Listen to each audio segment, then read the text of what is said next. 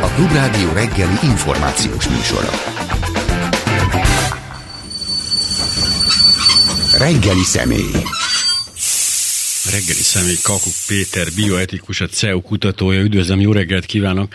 Jó reggelt kívánok! Böngészem most közben a, hát az eutanáziával, illetve a bioetikával kapcsolatos híreket, és ugye nyilván a kiinduló pontunk Karsai Dániel, és hogy önmagában az, hogy erről beszélgetünk, és hogy ennyi helyen beszélgetnek, és ennyien, és ennyi megközelítésre beszélgetnek, az úgy gondolom, hogy az azért iszonyú fontos, mert vannak olyan fő témák mostanában, amelyeket vagy nem lehet, vagy iszonyú torzítottan lehet megbeszélni, a, a gender probléma, vagy a gender kérdés egyáltalán, az LMBTQ polgártársaink helyzete, a, akár a háborús helyzet, az ukrán háborús helyzet, mindenhol vagy irányított a vita, vagy nincs vita, vagy hallgatás megy, és itt úgy tűnik, hogy egy tök egészséges ilyen társadalmi párbeszéd kezdődött meg, amiben minden oldal igazából kifejtette a véleményét, számomra meglepően értelmesen visszafogottan, de nyilván az egészen szélsőséges neoprotestáns egyházak radikális álláspontot képviselnek ebben, de úgy mindenki más, hát hogy is mondjam, a legjobb oldalát mutatta ebből.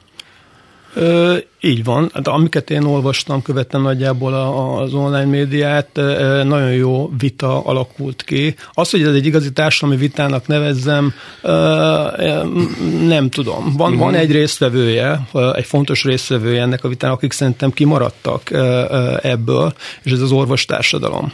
Nagyon fontos lenne, hogy ők is részt vegyenek ebbe a vitába aktívan, nagyon fontos érintetjei ennek a kérdéskörnek.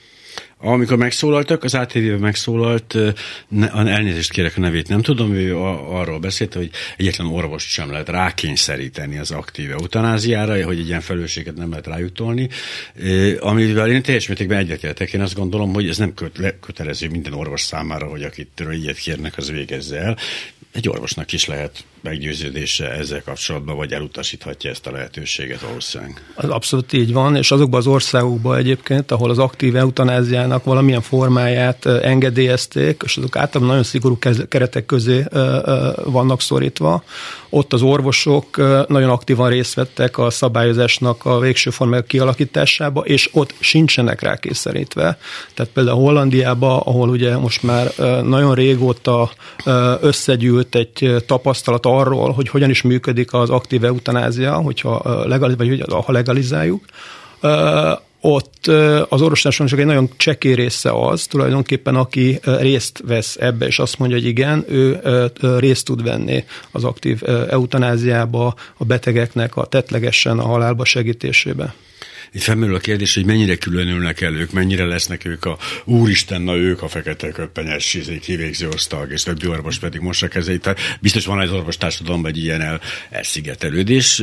Mennél civilizáltabb a társadalom, annál kevésbé gondolom, de, de alapvetően létezik egy ilyen biztos, legalábbis egy ilyen veszély. Hát a holland gyakorlatban azt, akik ilyet csinálnak, az nem egy, nem egy külön orvosi specialitás, tehát ez a kivégző osztag igen, dolog, igen, ez igen, egy, igen, értem, ez, de nem, nem ezek uh-huh. családorvosok egy uh-huh. része például, ö, olyan emberek, akik nagyon hosszú és ö, ö, mély kapcsolatban vannak a betegekkel. Azt hozzáteszem, hogy a holland rendszerben nagyon magas az egészségügyi rendszerek kapcsolatos bizalom. Nem véletlen, hogy ott például egy ilyen kényes ügybe tudtak lépni igen korán.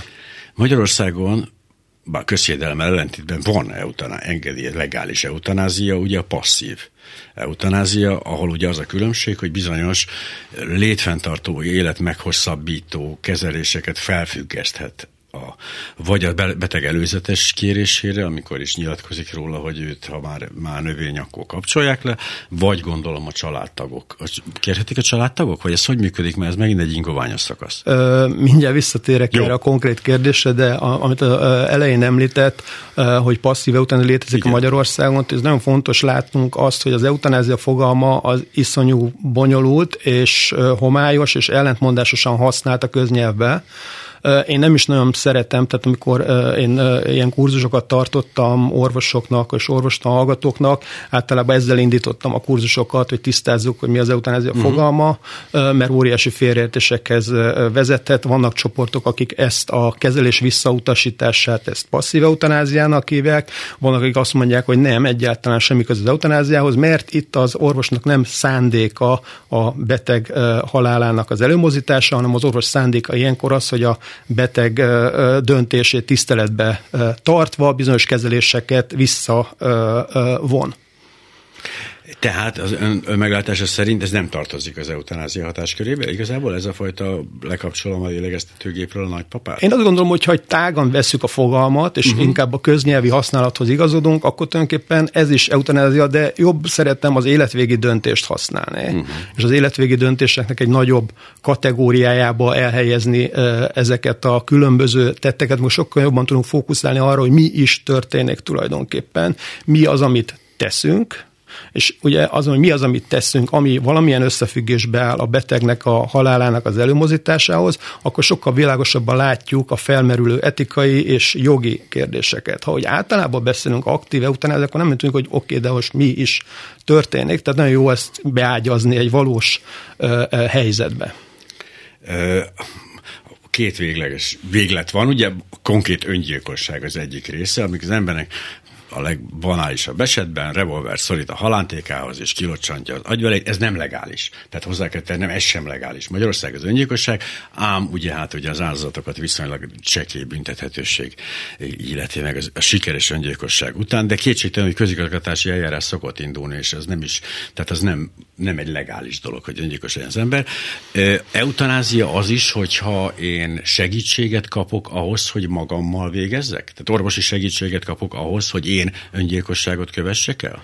Ö, így van, ez az egyik fogalom, amit használnak, a uh-huh. orvos, amit orvosilag asszisztált öngyilkosságnak ö, ö, definiálnak. Ugye itt arról van szó, hogy a beteg valami fajta külső segítséget kap ahhoz, hogy öngyilkosságot kövessen el, és a halált előidézze. Ez büntetőjogi kategória, minden öngyilkosságban való segítkezés az. Magyarországon, és tulajdonképpen a Európa országok többségében, egy Svájc egy kivétel, ahol alkotmányba a, a, a, tettek egy kivétel tulajdonképpen az öngyilkosságban való segítkezésnek, hogyha ez jó szándékkal és a beteg érdekében történik. Ezért alakult ki tulajdonképpen ott ennek a, a, a gyakorlatnak a lehetőség, amit ilyen civil szervezetek tartanak fent. A másik, amikor aktívan beavatkozik az orvos. Tehát konkrétan ő, ő öli meg a beteget. Így van, e- ezekben az esetekben ugye a beteg már nincsen cselekvőképes állapot, ő maga nem tudná mondjuk az adott gyógyszereket bevenni magá, mondjuk azért, mert le van bénulva, vagy már olyan állapotban, hogy nem tud egyáltalán mozogni, és ilyenkor a orvos tevőlegesen járul hozzá a halálához. Ezt nevezzük klasszikusan aktív mm. eutanáziának. Ennek a szabályzása hogy gondolom eltérő azért tehát a világból, de hogy nagyjából ö, tehát ho, milyen jogokkal rendelkezik a, az orvos ilyen esetben, a hozzátartozó, tehát miket, miket kell figyelembe venni? Hát, ha egy nagy globális térképet nézünk, mondjuk, Igen. és megpróbáljuk ezeket a szabályozásokat, és ezeket a gyakorlatokat elhelyezni, akkor azt lehet mondani, hogy a orvosilag asszisztált öngyilkosság az, ami több országba engedélyezett. Az aktív eutanázia az nagyon kevés helyen, tulajdonképpen Európában Hollandia és Belgium tartozik ide és mit, mit szerettem volna még elmondani? Igen, azt, hogy a magát a orvos vagy a, a aktív eutanáziának, ahol engedélyezték, az is nagyon fontos része, hogy folyamatos adatfelvétel van, tehát ez egy folyamatos monitorozás zajlik ezekbe az országokban. Ami mit jelent pontosan, konkrétan? Hát azt jelenti, hogy vizsgálják azt, hogy milyen feltételek mellett történt ez a döntés. Nagyon fontos az, hogy ezek a döntések önkéntességen alapuljanak. Tehát az aktív eutanáziát propagáló vagy amellett kiálló csoportok azt hangsúlyozzák, hogy az a betegek az önrendelkezési jogokat tudják megfelelőképpen gyakorolni, tehát ez egy szabad önkéntes döntés legyen. Tehát nyilván ezt kell vizsgálni, hogy ez a szabad önkéntes döntésnek a feltételei fennálltak-e. Nagyon fontos, hogy az aktív eutanáziának nagyon feltétele az is, hogy a beteg már gyógyíthatatlan állapotban legyen, vagy olyan szenvedések legyenek, olyan szenvedésekkel rendelkezzen, amelyeket nem tudunk segíteni. Ezek elviselhetetlenek a beteg számára, és ezt tartja csak megfelelő megoldásnak. Tehát vizsgálni kell tulajdonképpen ezt is, hogy ez, ez fennáll-e, ezt leg szokták írni a terminális állapot. Mindkét kritérium, azért lássuk be, mindkét kritérium, tehát nem egy ilyen egy betonkerítés. Az, hogy gyógyíthatatlan egy betegség, azt 98,7%-ra meg tudjuk mondani, százra azért nagyon ritkán, illetve hogy a szenvedés egy elviselhetetlene, az ugye megint egy ilyen, tehát egy bizonytalan fogalom, egy döntést kell hozni. Tehát egy orvosnak ebben el kell dönteni, és ezért elég nagy felelősség azt mondani, hogy gyógyíthatatlan és elviselhetetlen, vagy egyik, vagy másik. Igen, ez nagyon nagy felelősség, és ez nem egy szimpa laborvizsgálat, ami kiadja nekünk az eredményt, hogy ilyen most már terminális állapotban beszélünk. Ezért nagyon fontos, hogy erről beszélnek. Beszélnek az orvosok egymás között, tehát legyen egy konszenzuális tudományos szakmai álláspont azt illetően, hogy mikor tekintjük a beteget terminális állapotba lévőnek, mikor tekintjük arra, hogy ezt elfogadunk egy ilyen döntést, és beszélünk a beteggel és a hozzátartozókkal is. Ez nagyon fontos része. Egyébként a karsajügy azért jó, mert hogy ezt megint behozza a nyilvánosságba, és erről elkezdünk beszélni ezen a szinten, akkor ennek mindig van egy olyan hatása, hogy elkezdenek a családok is erről beszélni, az orvosok is többet beszélnek erről, és akkor jobban megerőség az, az igény, hogy ezeket a a diszkusziókat lefolytassuk, és lássuk azt, hogy a jelenlegi gyakorlatnak hol a hibái, hol lehetne ezeken javítani. Hát hiszen az orvostársadalmat semmi sem akadályozza meg arról, hogy, hogy ezeket a határköveket letegye, vagy ezekről diskurzust folytasson, azért, mert még nem legális, vagy, vagy nem lesz soha, most mindegy, a, attól még ezeket ki lehet tűzni, hogy, hogy nagyjából mit, mit, mit tartanak ők terminális állapotnak, és hogy ezek attól még létezhetnek ezek a pontok. Hát létezhetnek, csak teljesen más ez a vita így úgy zajlik, hogy most beszélnek általában a termés állapotról, vagy ennek az a tétje, hogy ilyenkor elindul egy olyan mhm. döntéshozási folyamat, ami a beteg halálának a, a előmozdítására a, irányul. Bár nem lehet más, mert ugyanannak kéne lenni a pontnak mindkét esetben, akkor is, ha van következménye, akkor is, ha nincs tulajdonképpen. Igen. Tehát lenne jó megállapodnának. De ez, a, de ez létezik ez a diskurzus, vagy ez folyamatos gyakorlatilag az orvostársadalomban, nem for forrásponton, de azért ott van ez, tehát ezzel ők folyamatosan gondolkoznak, számolnak, illetve pontosan tudjuk azt, hogy, hogy létezik egyfajta, hát, hogy is mondja, szürke zónája az aktív eutanáziának, amikor orvos, család és, és paciens meg tud úgy egyezni, hogy megtörténik gyakorlatilag ez a, ez a dolog.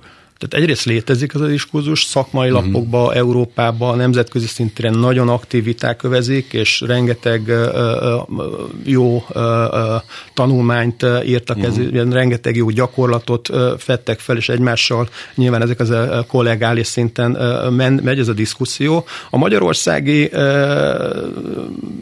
diszkusziót tekintve nem látom, hogy ez olyan nagyon intenzíven a szakma elfogadna. Van egy kiérlet, áll kiérlet, egy, egy elfogadott álláspontja az orvosi kamarának, ami tulajdonképpen a eutanázia kérdését majd lezártnak tekinti azzal, hogy a palliatív szedáció gyakorlatát fogadta el, és a palliatív szedációt tartja az etikailag mm, elfogadott kompromisszumnak, úgy, úgymond a életvégi döntésekkel kapcsolatban, és elutasítja az aktív eutanáziát, és elutasítja az orvosilag asszisztált öngyilkosságot. Pali, palliatív szed, ez micsoda?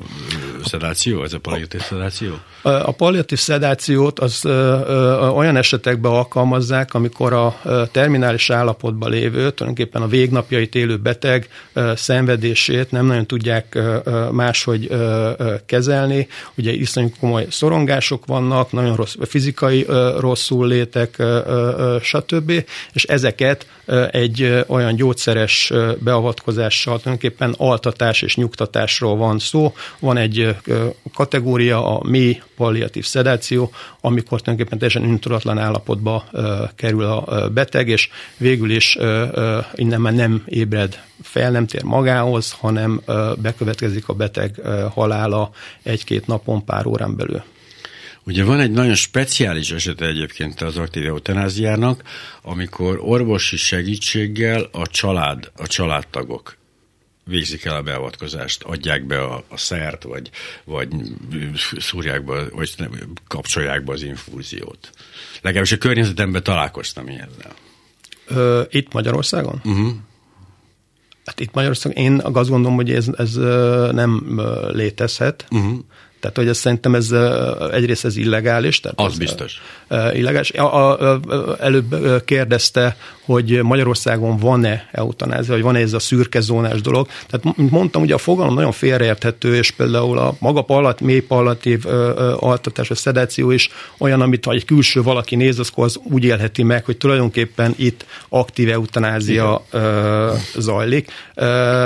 Ezzel kapcsolatban volt egyébként egy, egy, egy elég komoly vita még 2011-ben a Lege Artis Medicine nevű orvosi folyóiratba írt egy orvos arról, hogy ő hogy mit látott, azt hiszem az Uzsogi kórházról volt szó, hogyan látta a palliatív szedáció gyakorlatát, és ezt teljesen elfogadhatatlannak ítélte meg. Két szempontból. Egyrészt nagyon közel állt szerinte az aktív eutanáziához, mert hogy abszolút tudták az orvosok, hogy ezzel tulajdonképpen a beteg halálát fogják előidézni, másrészt pedig, hogy nem nagyon kommunikáltak a hozzátartozókkal, hanem ezt kvázi egy ilyen paternalista idézőben önkényes döntés, vagy az orvosok döntöttek, hogy eljött itt az ideje, eljött az, hogy a betegüket a halálba segítség. Most emiatt, hogy az a cikk ez megíródott, ez egy nagyon nagy, ez elég szerencsétlen vitához vezetett, ahelyett, hogy elindult volna egy ilyen egészségesebb diszkuszió, uh-huh. társadalmi vita arról, hogy akkor mi is ez a palliatív szedáció, meg hogy ebbe a cikkbe foglaltak mit jelentenek,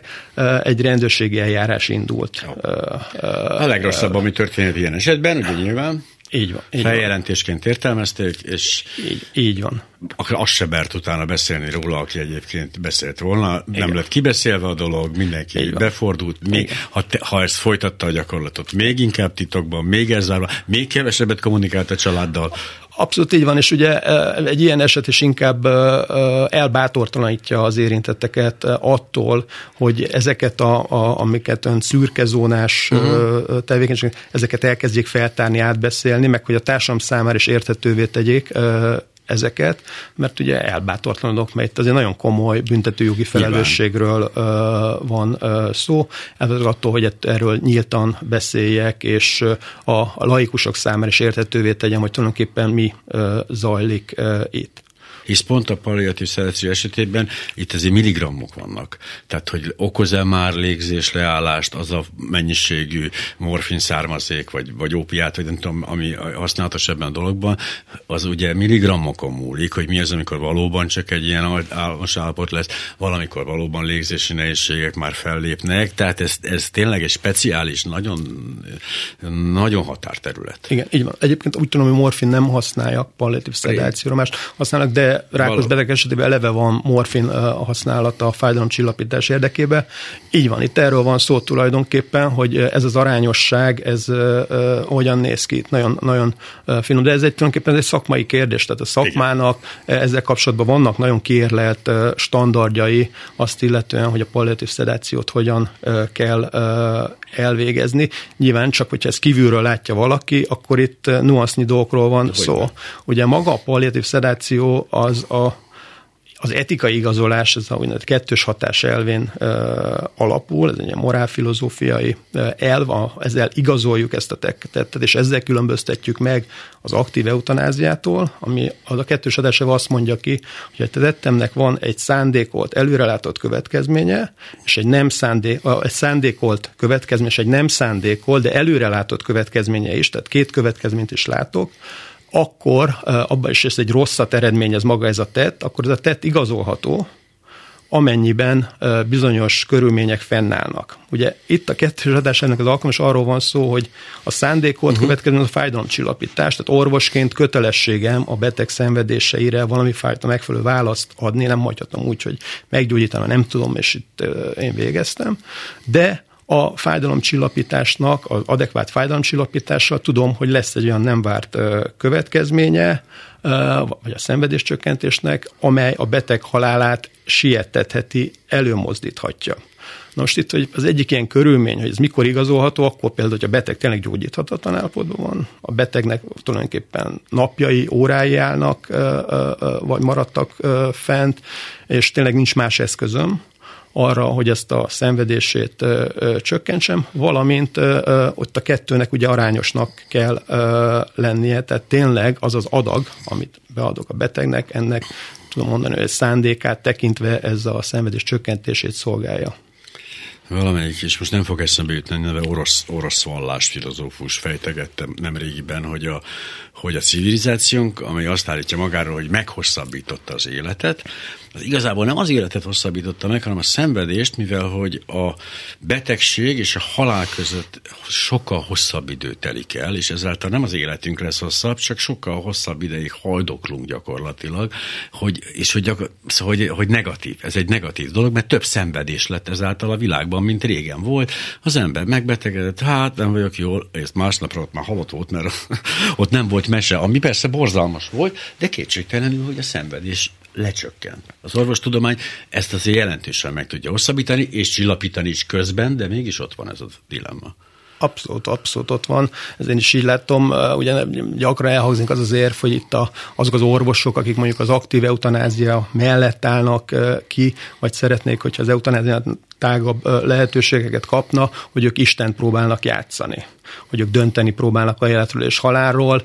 Ez szerintem egyetlen nem így van. Tehát az orvosok kerültek abba a helyzetbe a technológiai fejlődés során, hogy olyan technológiai lehetőségeink vannak, hogy tulajdonképpen az életfunkciók fenntartását az hihetetlen módon meg tudjuk hosszabbítani, és ha ez így van, akkor folyamatosan olyan kérdésekbe ütközünk, hogy mikor vegyünk vissza egy már meglévő kezelést, mikor állítsunk le uh-huh. egy kezelést, mikor mondjuk azt, hogy nem tartom most már ezt előnyösnek, a beteg érdekét nem ez szolgálja, stb.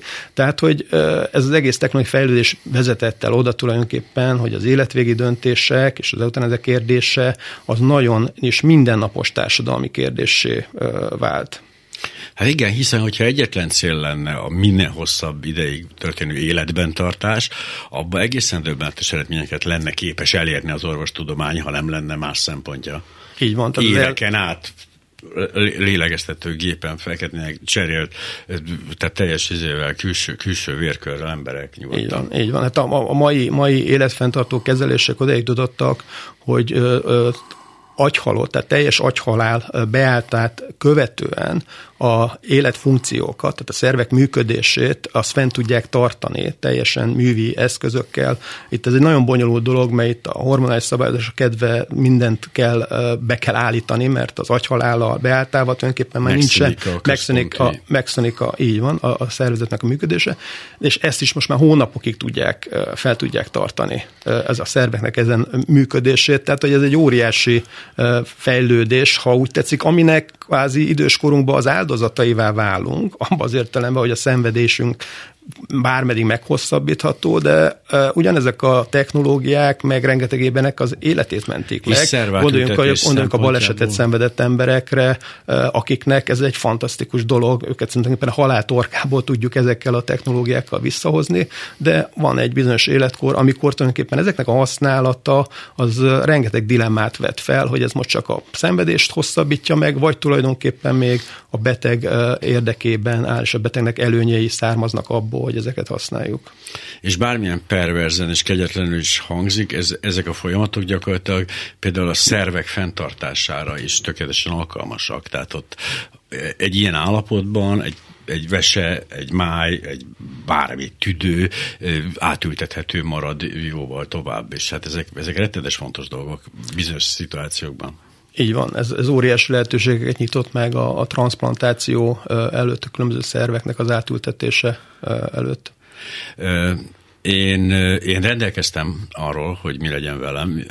Ez a legbiztosabb dolog, amit az ember tehet, hogy bizony veszi a fáradtságot, és igenis rászán egy kis időt arra, hogy mit szeretne. Én például én nem akarok bíbelődni azzal, hogy temetés és ilyesmi legyen. Én konkrétan arról rendelkeztem, hogy mindenemet, amit akar, azt, a, azt a fel lehet használni tudományos vagy oktatási célzattal, hisz úgy gondolom, hogy, hogy az élet, ami, amit mi, ami mi vagyunk, az olyan csodákat állít elő, amiket elégetni, vagy a föld alá ásni, az ilyen iszonyú pazarlás, hisz azon egy ember megtanulhat majd valamit, amivel tud segíteni egy másik emberen. Tehát én azt gondolom, hogy ez a legpraktikusabb ilyen hozzáállás. Ez is a bioetika hatásköre azért.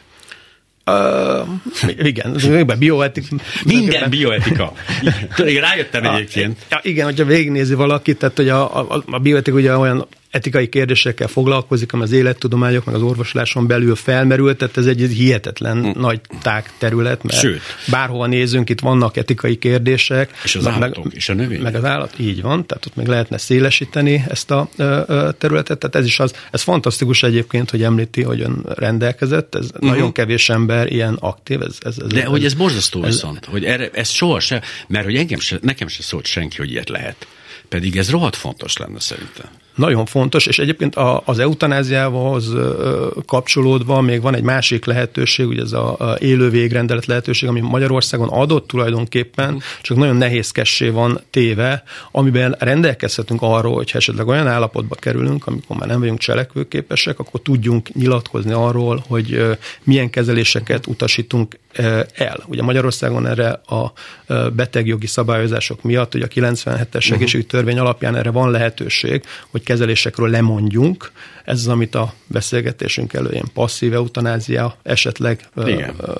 fedhet, és ilyen rendelkezési jogunk van, amit na, nagyon kevesen élnek, ez, ez nem nincs igazából beépülve az orvosi gyakorlatba, ami nem túl szerencsés. Mert hogy, el kell, mert hogy rá kell gondolni a halálunkra. Ezt eleve mindenki próbálja elkerülni. Nagyon érdekes ez, hogy hogy próbálják az emberek elkerülni. Ugye én, mit tudom, én régi, régi klasszikus pánikbeteg vagyok, és azért nagyon régóta járok a, a, egy pszichiáterhez, a, a, hát aki a 20 valahány év alatt már inkább barátja lett az embernek. Mint ez. De teljesen mindegy, mert ő azzal kezd minden beszélgetésünket, és, és Imre gondolt a halálra mostanában. És hogy mindig mondtam neki, hogy igen, általában másokéra, de azért most már, most már az enyém is eszembe jut, de hogy így rágondolni az ember, hogy meg fog halni, azt, azt teszem észre, hogy ez kicsit olyan, olyan nem is tudom, zavarba ejti az embereket. Tehát igazából én azt gondolom, hogy mindenki bíz, én tudom, hogy mindenki meghalt eddig, de én még nem, lehet, hogy én leszek az első, aki nem fog. Mindenki egy picit ebben reménykedik. Igen, igen, ez szenvedélyesen az élettel foglalkozunk, és az élet konkrétan. megjobbításával és kiteljesítésével, uh-huh. és az a nagyon keveset, hogy hogyan fogunk meghalni, és hogy milyen alál, és hogy mit lehet ez ügybe egyáltalán tenni, ha lehet. Hát illetve, hogy... Tulajdonképpen ez egy elég tabusított téma, ugye azt szokták mondani, és ezek a tabu, tabu témákkal nagyon nehéz megfelelően bánni. Ez azért nagyon furcsa, mert hogy a, a korhatáros filmek ket elemezte valaki, és hogy milyen érdekes, hogy a halál, a gyilkosság az sokkal kevésbé korhatáros, mint egy női mell, vagy a, vagy a szerelem, a szex, ami, ami egy csodálatos, egy teremtő folyamat, azt sokkal magasabb korhatáros szorítják. A, a, a, egy géppisztolyos lövöldözés pedig az abszolút belefér, és hogy ebben meg pont fordítva van. Tehát mi pedig sokkal többet gondolunk a szexre, mint a halálra, pedig hát ugye, ja. Igen, de mondjuk itt a, filmek, a filmekben ugye, hogy tényleg ott, ott a halál, meg a gyilkolás, az, az, az, az nagyon erősen és intenzíven megjelenik, de le tudunk élni úgy egy életet, hogy valódi halottal nem találkozunk. Ami viszont nagyon, tehát a halált teljesen kiesett a hát minden, minden napjainkból, mert kórház, egyrészt kórházba halunk meg, a emberek többsége, tehát a modern világban ez egy elég, elég tipikus uh-huh. szám, olyan 60-70 százaléka az embereknek, az egészségintézményekbe uh, hal meg, tehát ez nem egy otthoni, a mindennapokba beágyazódott folyamat, és nem nagyon látjuk a, a, a, az embereket körülöttünk meghalni. Tudunk róla, de, de nem látjuk. elmenekültünk ebből a szituációból, hisz nem jó dolog, ez bajuk be, tehát ez nem jó dolog embereket látni, meghalni, valahogy mégis annak idején az organikus közösségekben ez egy bevett gyakorlat volt, gyerek izé, felnőtt öreg, és hogy és mivel volt egy regulája, volt egy szertartás az egész dolognak, ezért beletanultak az emberek a halál kezelésébe, már más halálának kezelésébe, és ezáltal a sajátjukéba is egy kicsit gondolom. Igen, szerintem ez, ez, ezek a, az, hogy ez beépül a mindennapokba, és különböző rituálé kövezik, ez, ez közelebb hozza az embert, és átélhetőbbé teszi.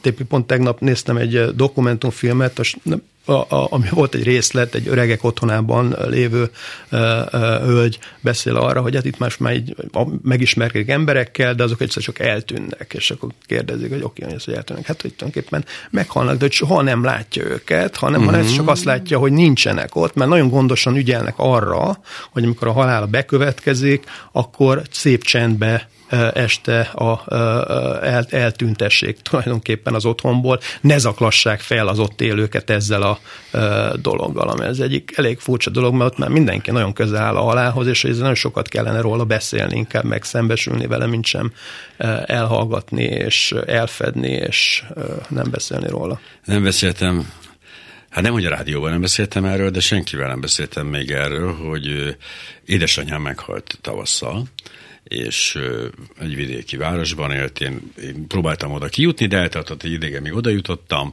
éppen az orvos már végzett ott, be, a halál beálltát megállapította, és azt mondta nekem nagyon kedvesen, ez egy családi ház, édesanyám otthon halt meg, és azt mondta nekem, hogy és hát akkor fél négy körül jönnek majd a halott szállítók a viszontlátásra.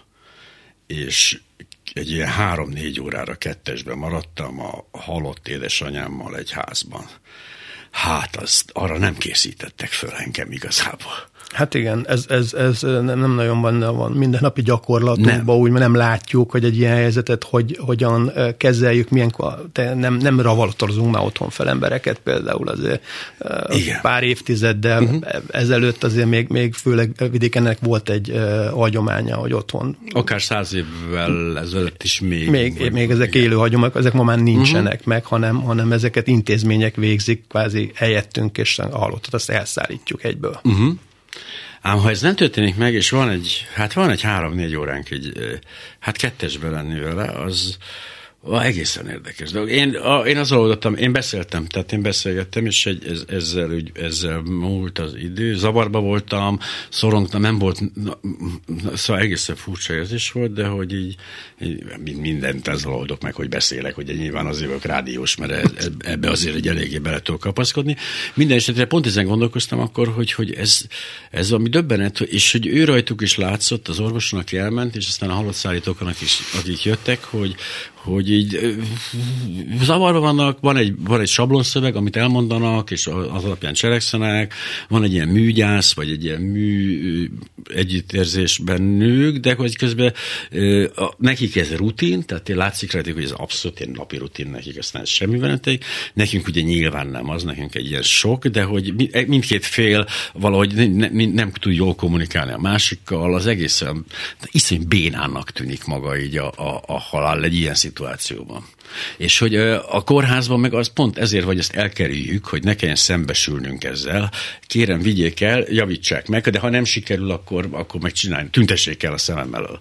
És, hogy, és ez egy visszafordítatlan folyamat, persze kesergünk ezen, megolvassuk az ide vonatkozó szakirodalmat, igen, eltávolodtunk, nem a részünk a halál éppen miatt, ugye de hát mindenkinek addig olyan még nem volt, hogy nem sikerült meghalni, tehát ebben a biztos tudatban lehetünk, hogy elrontani nem fogjuk. 呃 Igen, tehát a, a halál az elég biztos.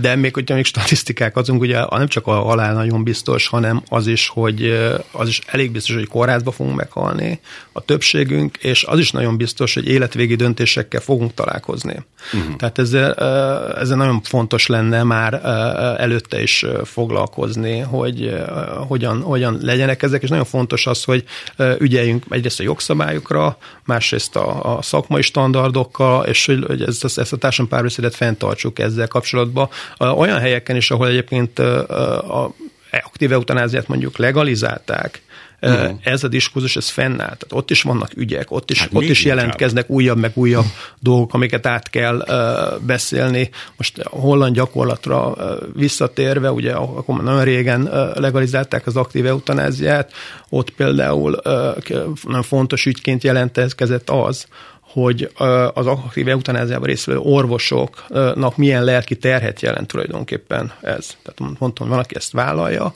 de hogy, hogy ez azért, ezek, őket is megviseli ez a dolog. Igen. Nagyon fontos látnunk ezt, hogy nagyjából milyen gyakor, gyakorta találkoznak ilyen esetek, egyébként keveset végeznek nagyon. Tehát Hollandiában a, a halálozás, vagy a haláleseteknek egy nagyon töredék részébe nyúlnak ehhez a jogi eszközhöz. Tehát bár ez ott van, de nagyon-nagyon kevés halál végződik így, mm. és az orvosok is nagyon keveset végeznek. Tehát egy-egy orvos évente nagyon kevés aktív eutanáziába vesz részt, őket is megterheli ez a dolog. Hogyne, hát nyilván.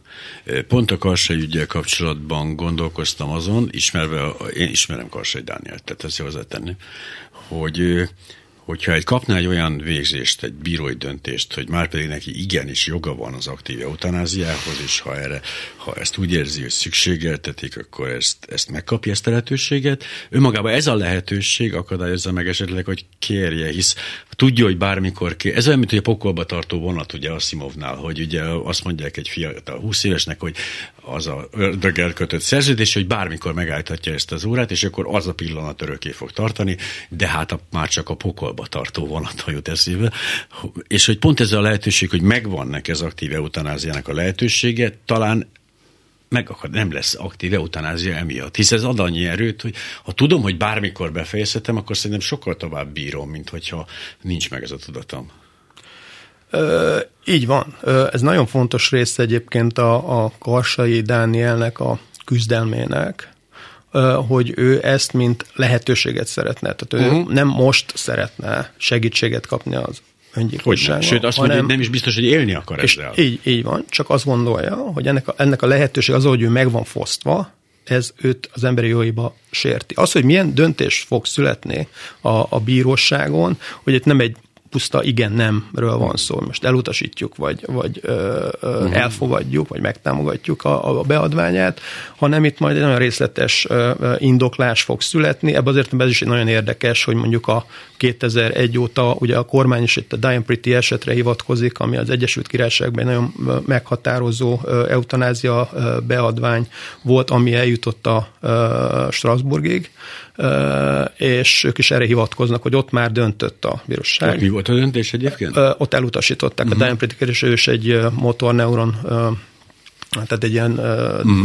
neurodegeneratív betegségbe szenvedett, és a férjet az ő esete úgy indult el, hogy azt kérte, hogy a férje segítkezhessen neki abba, hogy öngyilkosságot kövessen, ezért ne büntessék meg. Uh-huh. Tehát ő végigmente tulajdonképpen ott a, a különböző jogi létrákat, és mindenhol lehet, és így került ő Strasbourgba. A Kassai Dániel esete ebben azért nem más, mert egyből Strasbourgba fordult, azt mondva, hogy a magyar szabályozás az sérti az ő jogait, de eltelt ugye azóta 22 év már Diane Pretty eset uh-huh. óta, tehát ez is érdekessége lesz a döntésnek, hogy mennyiben ítéli meg a bíróság úgy, hogy uh, a jel, egyrészt, hogy az eset mennyiben más, másrészt, hogy az eltelt idő alatt mennyiben változott meg a társadalom uh, azt illetően, hogy itt egy újfajta másik döntést kellene hozni. Ugye az ellenérvek között, amiket olvastam, igazából az egyik az volt, hogy ahol van aktív eutanázia, ott megnövekszik az öngyilkosságok száma aránya hoz egy ilyen növekedést. Mivel, hogy ez konkrétan a hídgyülekezetének alapjában olvastam, ezért ez egy ilyen határeset információ, de hogy a, a másik eset viszont az, az érdekesebb volt, ez egy 23 éves lányról szólt, aki nagyon súlyos pszichés zavarokba szenvedett, ugye terrormerénylet túlélő volt, és ez, egy, és ez egy nagyon érdekes dolog, hogy lehet-e a pszichés zavar, okozhat-e a pszichés zavar annyira elviselhetetlen szenvedést, ami indokol egy ilyet. Mert itt aztán a megítélés még egészen speciális és rettenetesen nagy felelősség. Igen, tehát hogy ugye említettük, hogy a, a aktív eutanáziának, hogy általában két kritérium van, vagy a terminális állapot, vagy ez a szenvedés Igen. fogalom. És ugye a szenvedés fogalma ugye az nem olyan egyszerűen definiálható, itt nem fizikai fájdalomról van szó, hanem pszichológiai, egzisztenciális ö, szenvedéstől, és ugye egy olyan betegnek, akinek ilyen pszichiátriai betegsége miatt alakul ki tulajdonképpen a, a, a, ez a szenvedés. Az, az, az, ezek nagyon-nagyon bonyolult ügyek. Belgiumban voltak ilyen esetek, ahol nagyon nagy vitát váltottak ki, hogy tulajdonképpen itt, itt valahol itt a határon túlmentek esetleg az, az aktív eutanázia legalizációt illetően, és hogy itt ezeknek az embereknek inkább terápiás segítséget kellene nyújtani. Most általában ezek az eseteknél kimerítették ezt a lehetőséget. Gondolom. Hát így van. Mert ahol a biotikának még szerepe van, szerintem ugyanez a probléma, az a, az a szindróma, amikor valaki tudja magáról, hogy egy féllábú ember, de két lába van, és nagyon zavarja az egyik lába. És hosszú-hosszú-hosszú pereskedés után eljut oda, hogy amputálhatják a lábát, és egy boldog, elégedett féllábú ember lesz. Ez egy nagyon érdekes bioetikai kérdés, hogy akkor teljes ember, amikor már nem teljes ember, vagy a, amikor szenved attól, hogy teljes ember, akkor volt nem teljes ember. És a Tóbiás a teljes ember, de az nem tartozik ide egyáltalán. Igen, bocsánat, elnézést. Igen, igen. Hát ez egy alap, alap, alap igen. dilemma, és vannak nagyon kevés ilyen eset van egyébként, de ez egy igen. létező ö, kérés tulajdonképpen, hogy egészséges emberek kérik azt, hogy amputálják valamelyen uh-huh. végtagjuk. Ez orvosi szempontból, ugye egy orvosnak a hivatásetikai meggyőződése szempontjából ez egy ö, nagyon ö, ö, ö, kellemetlen hát, hogy? és morálisan nehezen kezelhető helyzetet eredményez, mert a beteg életének a javítását szeretné elő, hogy a beteg érdekében járjon el, és ne okozzon kárt. És a testi, a beteg, és a testi integritásnak ez a súlyos sértése. Az a lelki egészséget szolgálja, tehát Ó, de jó dilemma. Sajnos egy fél percünk maradt, el kell búcsúznunk Gaguk Péter bioetikustól, úgyhogy pedig el akartam mondani a bioetik egyik legérvényesebb mondatát, amit most olvastam, hogy én az állatkínzókat lelőném, mint egy kutyát.